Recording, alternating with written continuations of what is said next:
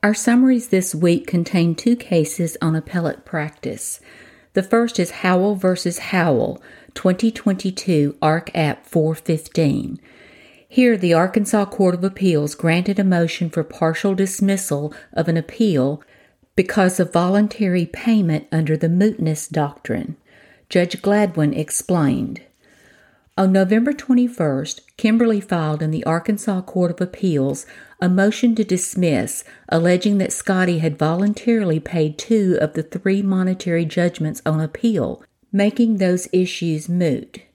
Scotty responded, admitting that he had paid the attorney's fees and that the issue should be dismissed. Accordingly, Scotty's appeal on the issue of attorney's fees is dismissed.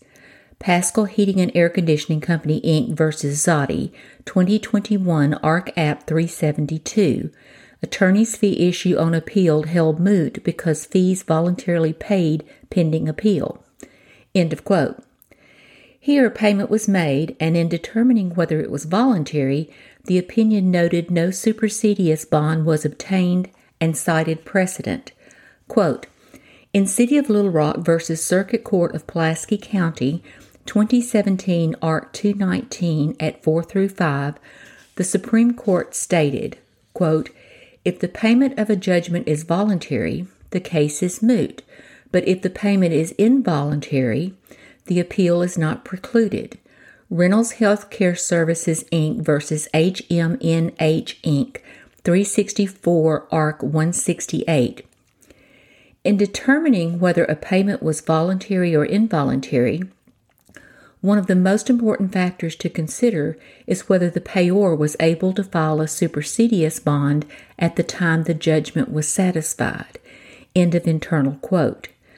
We hold that Scotty could have obtained a supersedeas bond and failed to do so. He filed a pleading in circuit court stating that he was applying to this court for a supersedeas bond to stay the appeal, but the record does not show that any pleading was filed herein. Accordingly, Scotty voluntarily paid the $50,000 pursuant to the QDRO, making an appeal moot. Thus, we grant Kimberly's partial dismissal motion. End of quote, end of decision. In Storms v. Gleghorn, 2022 Ark. App 416, the Arkansas Court of Appeals, in affirming a custody order, rejected challenges to finality because the unresolved matter dealt with visitation, not custody, which was appealed.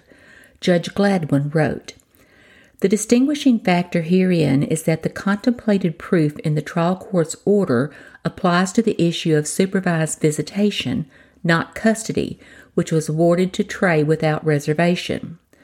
The post order contempt petition and resulting orders do not change custody of the children, but hold Sarah in contempt and require further proof for the supervision requirement to be lifted.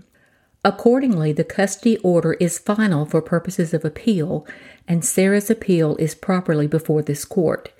End of quote, end of decision.